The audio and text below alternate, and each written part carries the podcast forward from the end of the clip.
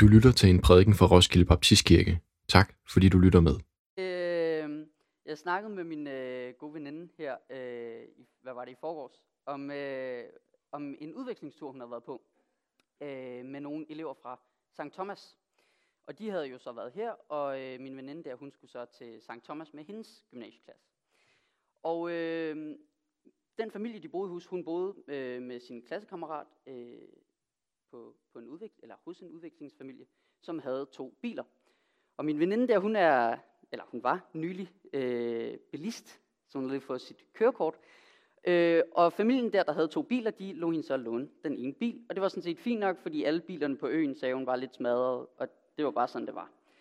Øh, så det kunne ikke gå helt, altså, det, det var begrænset, hvor galt det kunne gå. Så, øh, og de har det godt, og St. Thomas, det er fantastisk, og blåt vand og hvide strande og alt det der.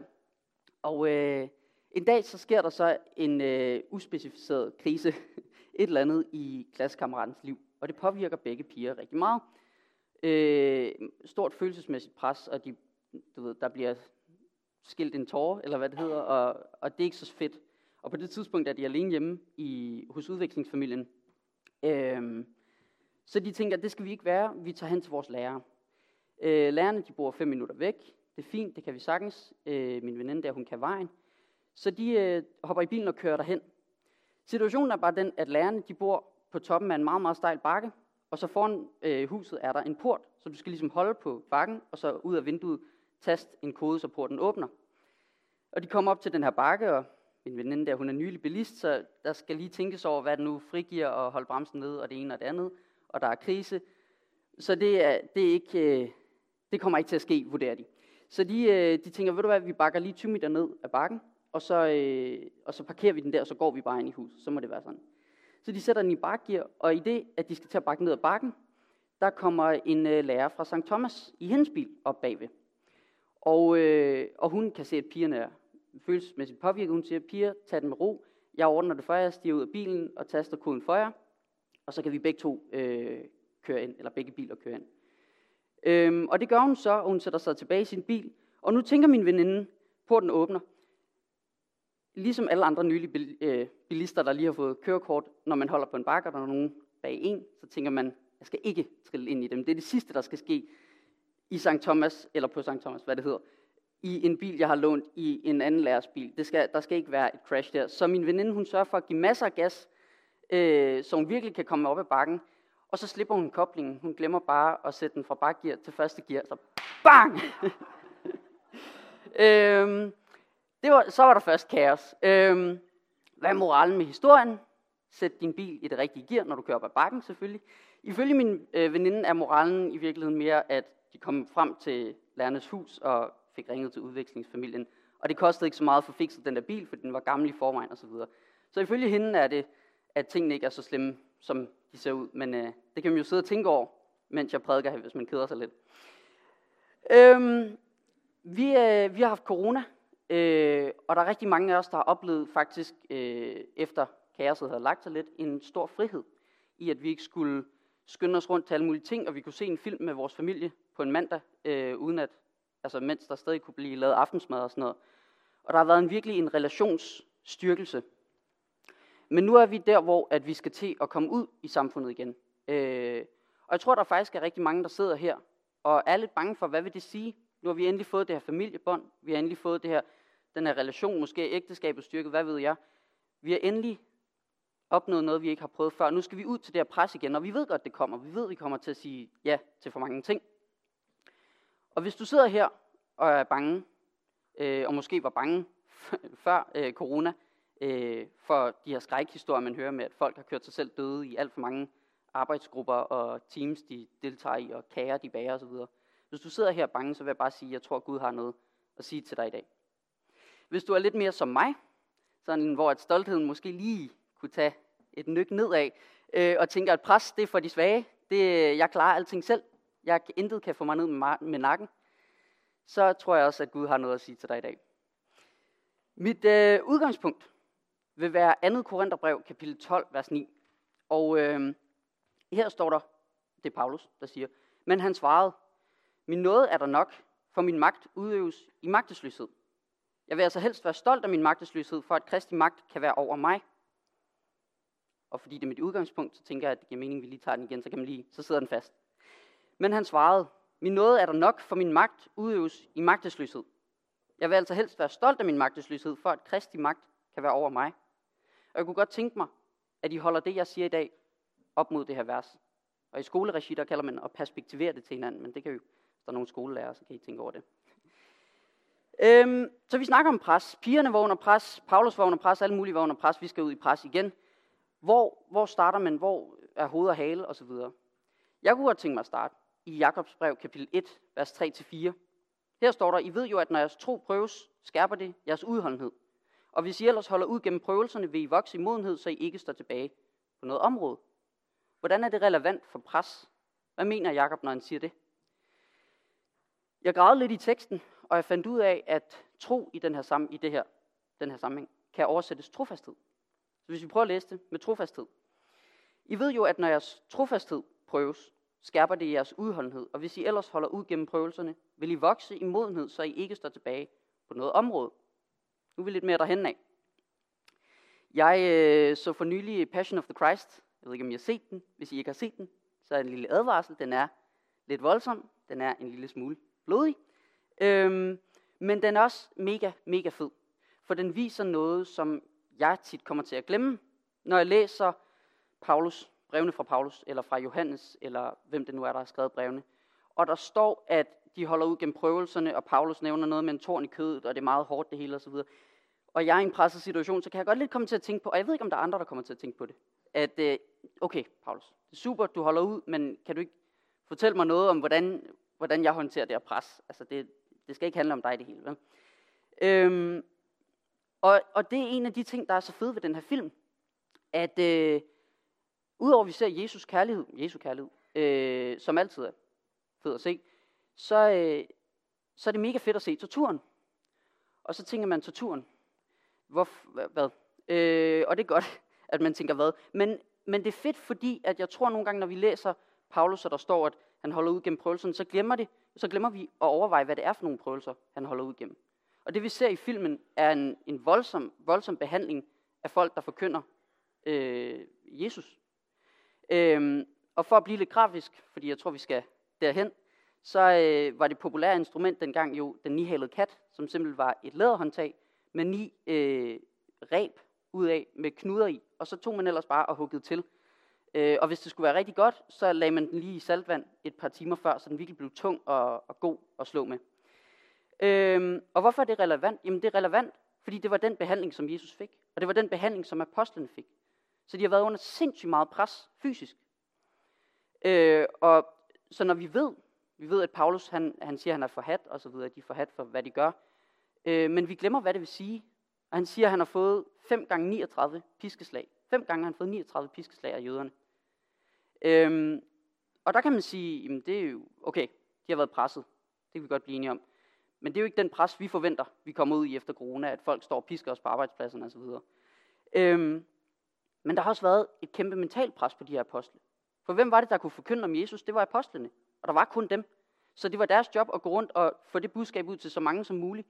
Så der var et helt lavpraktisk pres i forhold til, at vi skal starte i den her by og fortælle folk om Jesus, og så skal vi videre til den næste by. Men når vi når hen til den næste by, som jo tager et par dage at rejse til, så er de her herover, de begyndt at degenerere i deres kirke, og så skal vi sende et brev med en apostel derhen, og så skal vi videre til den næste by. Så de havde også sindssygt mange ting at se til. Så de har også oplevet et kæmpe stort, kæmpe, kæmpe stort pres på alle områder, fysisk, øh, spirituelt, følelsesmæssigt, alle, alle slags former for pres. Men de havde også en tro på trods alt det her, som inspirerer os og imponerer os 2000 år senere. Jeg står og snakker om den nu, ikke? På trods alt det her. Og så skal jeg, fik jeg at vide, at jeg skal lige nævne, at jeg ikke synes, det er en god idé, at vi går hjem og pisker os selv, eller en kone eller børnene 39 gange, for at dyrke vores tro, bare sådan rent juridisk set. Men okay, hvilket pres er så det gode pres? Er der et godt pres? Er der et dårligt pres? Apostlene var under pres. Og for at svare på, hvilket pres er det gode pres, så vil jeg gerne hive Paulus ind. Med Romerbrevet kapitel 2, vers 28, der står, Og vi ved, at Gud kan få det bedste ud af alting, når det gælder dem, der elsker ham. Dem, som han har besluttet at kalde. Som det her vers, det, det er noget, Paulus har sagt. Det er noget, apostlen har været klar over. Gud kan få det bedste ud af alting, når det gælder dem, der elsker ham.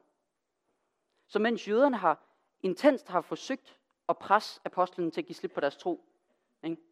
de har presset dem med dødsstraf og tortur og det ene og det andet, og de har, skulle, de har spredt dem ud over øh, alle øh, byerne osv.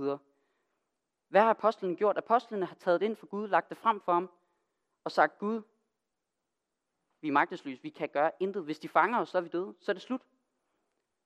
Alt det her, alle de her lavpraktiske ting, vi skal, alt med mad og penge, alt det her, det har de lagt frem for Gud. Og hvad har Gud gjort? Han har vendt det til det bedste for dem, til, for dem der elsker ham. Så mens jøderne har prøvet at presse dem til at give slip på deres tro, så er det eneste, de har opnået, at Gud har styrket deres tro. Så pres er ikke per definition dårligt. Pres er dårligt, når vi håndterer det selv.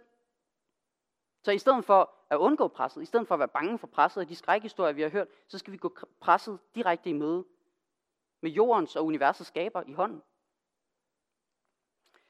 Øhm, jeg vil gerne, øh, hvis jeg kan få noget hjælp fra nogen, der kan bære bordet op, og Cecilia, du må også gerne komme op. Øhm, hvad hedder det? Med en lille illustration her.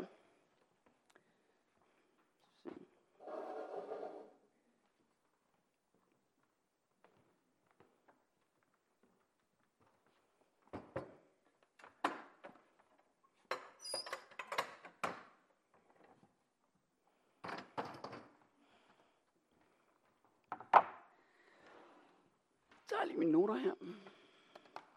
Hvad hedder det? Jeg har her kinderæg. Vi kender dem alle sammen. De øh, smager billigt, men er det ikke. Jeg betalte 25 kroner for tre, så det kan man jo. Øhm, første eksempel her er, øh, ægget er egoet. Okay? Det er os, det her. Øhm, det første eksempel er, øh, at vi har overdænket os selv, overdænkt os selv med pres. Og vi har sagt ja til alt for mange ting, men vi er også stærke individer i 2020, så vi har ikke brug for hjælp fra nogen, og helt sikkert ikke Gud. Så må man skære ned på, hvor meget man tager i kirke eller et eller andet, men det skal ikke, Og nej, man bukker ikke under. Øhm, det er os. Det, det er pres. Bare rolig. Nu kommer det bedste. Det her er det inderste. Det er det, der betyder noget. Alt det her, det er jo, ja, okay, så har man, så har man ligesom været igennem det. Men det her, det er jo det, er jo det man spiser kinderægget for. Det er det, der er vedvarende, er det ikke? Det er det, vi kan se på, efter vi har spist den supremt dårlige chokolade.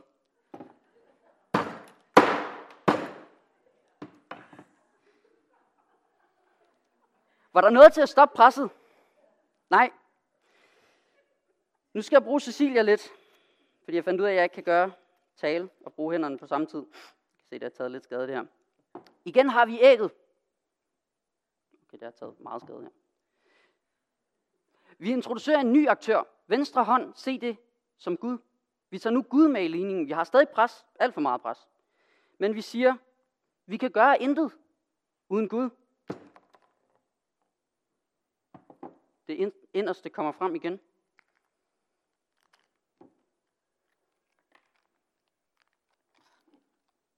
Gud, pres.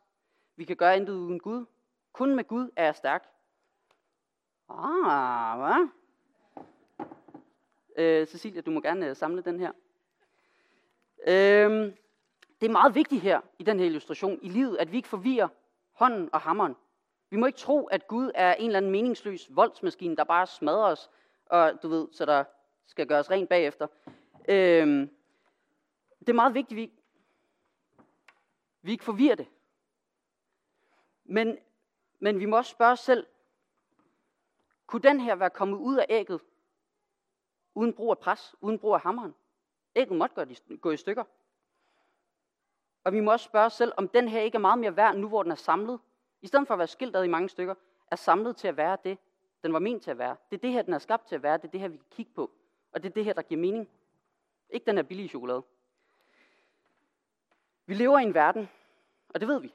Det er lidt kliché, at jeg siger det, men jeg skal sige det. Vi lever i en verden, hvor det er et statussymbol at fylde kalenderen op. Ikke? Jo flere arbejdsteams vi kan være med i, jo flere opgaver vi kan tage på os, jo flere kager vi kan bage, stuer vi kan gøre rent, alt det her, jo bedre er det. Det er prestige, det, det er status. Og vi siger, at vi er stærkere, vi bukker ikke under for noget. Og det siger vi også, når der kommer utroskab ind i ægteskabet. Det siger vi også, når der ikke er penge at give en, når der ikke er nok mad, når der ikke er tid nok til at være sammen med sine børn. Vi er stærke, vi bukker ikke under for noget. Og så kommer 2. Korintherbrev, kapitel 12, vers 9, og taler direkte ind i det. For hvad er det, han siger? Han siger, men han svarede, min nåde er der nok, for min magt udøves i magtesløshed. Jeg vil altså helst være stolt af min magtesløshed, for at Kristi magt kan være over mig. Så det er ikke vigtigt, om vi er presset eller ej. Vi må ikke skyde væk fra presset, og der er heller ingen grund til at overdænge os selv med pres. Det vigtige er, om vi kan finde ud af at sætte Gud over alt det her pres, i stedet for efter alt presset. Kan vi finde ud af, at Gud skal have hele ægget, og ikke nogen krummer, der drysser ned, og hvad han lige kan få hister her? Kan vi finde ud af, at han skal komme først? Forstår vi i alt det her pres og vende os mod hans ord igen og se, at han er god, og at han er død og genopstanden for vores skyld, og at han er med os hver dag og hver sekund ind til verdens ende? Og når man står i den her situation, og måske er du i den lige nu og er kommet i kirke alligevel, og det er mega fedt, men når man står i den, før eller siden, så spørger man sig selv, hvorfor? Hvorfor er det vigtigt, at, at jeg kommer i kirke? Jeg skal bruge hvad, 3, 4, 5 timer på at tage derhen og være der og tilbage igen, og så skal jeg snakke med hende der. Så ender jeg med at sige ja til endnu en arbejdsgruppe, og det ene og det andet. Kan Gud ikke forstå, at jeg skal nok læse min bibel, jeg skal nok tage i kirke, jeg skal nok give tiende, når der er til det? Og det er jeg sikker på, at han godt kan. For vi tror ikke på en religiøs Gud, der kun elsker os, når vi gør, som han siger. Der er mange, der klarer det dårligere end os, der ikke gør, som han siger, og som han elsker lige så højt. Men forstår vi selv, hvad der sker, når vi ligger i en malstrøm af pres og giver slip på vores eneste redningskrans? Og det er netop derfor, Paulus siger, jeg vil fremhæve min magtesløshed.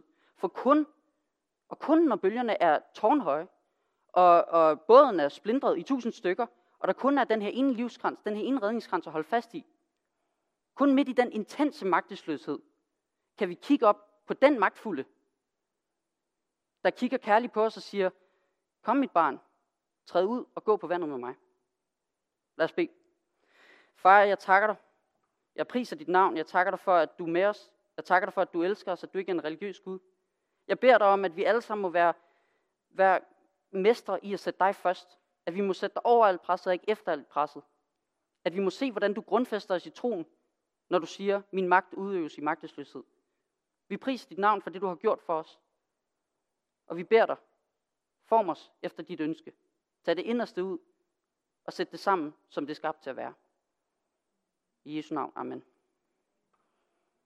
Du har lyttet til en prædiken fra Roskilde Baptistkirke.